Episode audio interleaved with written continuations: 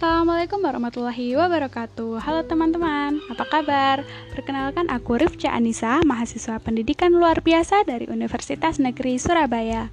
Podcast aku kali ini akan bahas seputar anak tunarungu.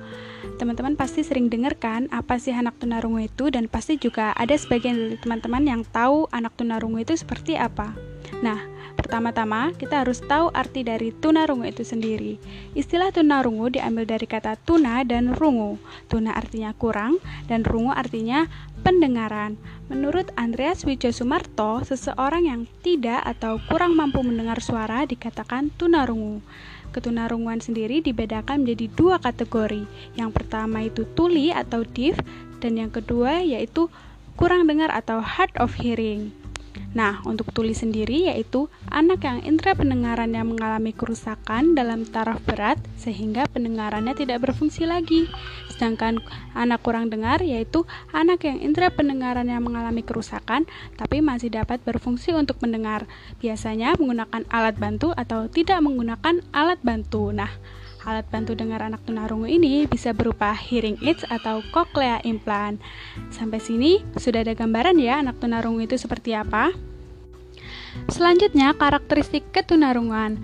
Permanarian Somat dan Tati Hernawati menjelaskan karakteristik ketunarunguan dilihat dari tiga segi. Yang pertama, segi intelijensi. Sebenarnya, intelijensi anak tunarungu sama halnya dengan intelijensi anak normal. Tapi, kenapa prestasinya lebih rendah, hal ini dikarenakan kemampuan anak tunarungu yang dalam pemahaman pembelajaran verbalnya mengalami kesulitan. Oleh sebab itu, prestasi anak tunarungu lebih rendah dari anak normal. Akan tetapi, untuk pembelajaran yang tidak diverbalkan, anak tunarungu akan memiliki perkembangan yang sama dengan anak normal. Nah, yang kedua, karakteristik dari segi bahasa dan bicara. Karena anak tunarungu tidak bisa mendengar bahasa, maka anak tunarungu memiliki hambatan dalam komunikasinya. Karena itu, anak tunarungu memerlukan penanganan khusus dan lingkungan berbahasa yang intensif yang dapat meningkatkan kemampuan bahasanya. Dan yang ketiga, karakteristik dari segi emosi dan sosial. Adanya ketunarunguan menyebabkan anak merasa terasingkan dari lingkungannya. Hal ini dapat menimbulkan efek negatif seperti egois yang berlebihan, perasaan takut yang berlebihan, ketergantungan terhadap orang lain yang berlebihan, dan mudah marah dan cepat tersinggung pada orang lain.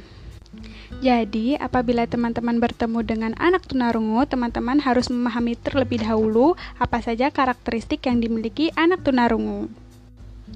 Nah, selanjutnya pengelompokan klasifikasi berdasarkan tingkat kehilangan pendengarannya.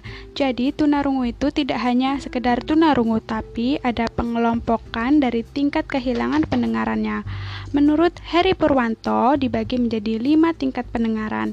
Yang pertama sangat ringan yaitu antara 25 sampai 40 desibel, yang kedua ringan yaitu 41 sampai 55 desibel, yang ketiga sedang yaitu 56 sampai 70 desibel, yang keempat berat yaitu 71 sampai 90 desibel dan yang kelima sangat berat yaitu 91 lebih desibel.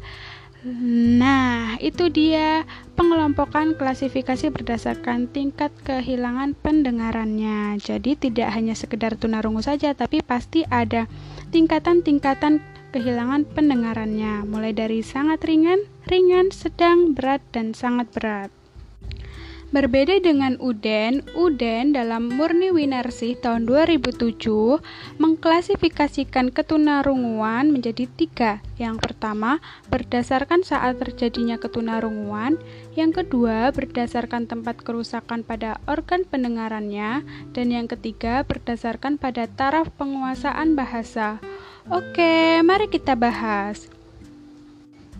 Pertama, berdasarkan sifat terjadinya dibagi menjadi dua, yaitu ketunarunguan bawaan dan ketunarunguan setelah lahir. Ketunarunguan bawaan artinya ketika anak lahir sudah mengalami ketunarunguan dan indera pendengarannya sudah tidak berfungsi, biasanya disebut juga dengan tuli. Berbeda dengan ketunarunguan setelah lahir, yaitu terjadinya ketunarunguan setelah anak lahir diakibatkan oleh kecelakaan atau suatu penyakit. Ini juga bisa disebut dengan tuli atau disebut dengan hilangnya pendengaran atau tunarungu. Yang kedua, berdasarkan tempat kerusakannya dibagi menjadi tiga, yaitu tuli konduktif, tuli sensori neural, dan tuli campuran.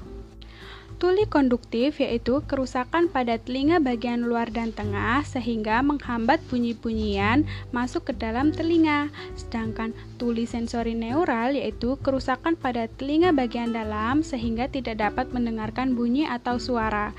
Dan tuli campuran yaitu gabungan dari tuli konduktif dan tuli sensori neural. Yang ketiga yaitu berdasarkan taraf penguasaan bahasa dibagi menjadi dua. Yang pertama tuli prabahasa atau prelingualitif yaitu anak yang menjadi tuli sebelum menguasai suatu bahasa biasanya berusia satu setengah tahun. Artinya anak menyamakan tanda atau sinyal tertentu seperti mengamati, menunjuk, meraih, dan sebagainya namun belum membentuk sistem lambang. Yang kedua, tuli purna bahasa atau postlingualitif yaitu anak yang menjadi tuli setelah menguasai bahasa. Anak telah menerapkan dan memahami sistem lambang yang berlaku di lingkungan. Oke teman-teman, itu tadi pembahasan seputar anak tunarungu. Kita telah mempelajari apa itu anak tunarungu, apa itu karakteristik anak tunarungu, dan apa itu pengelompokan klasifikasi anak tunarungu. Sekian dulu ilmu yang bisa aku bagikan, semoga bermanfaat dan dapat menambah ilmu pengetahuan teman-teman semuanya. Assalamualaikum warahmatullahi wabarakatuh. See you next time.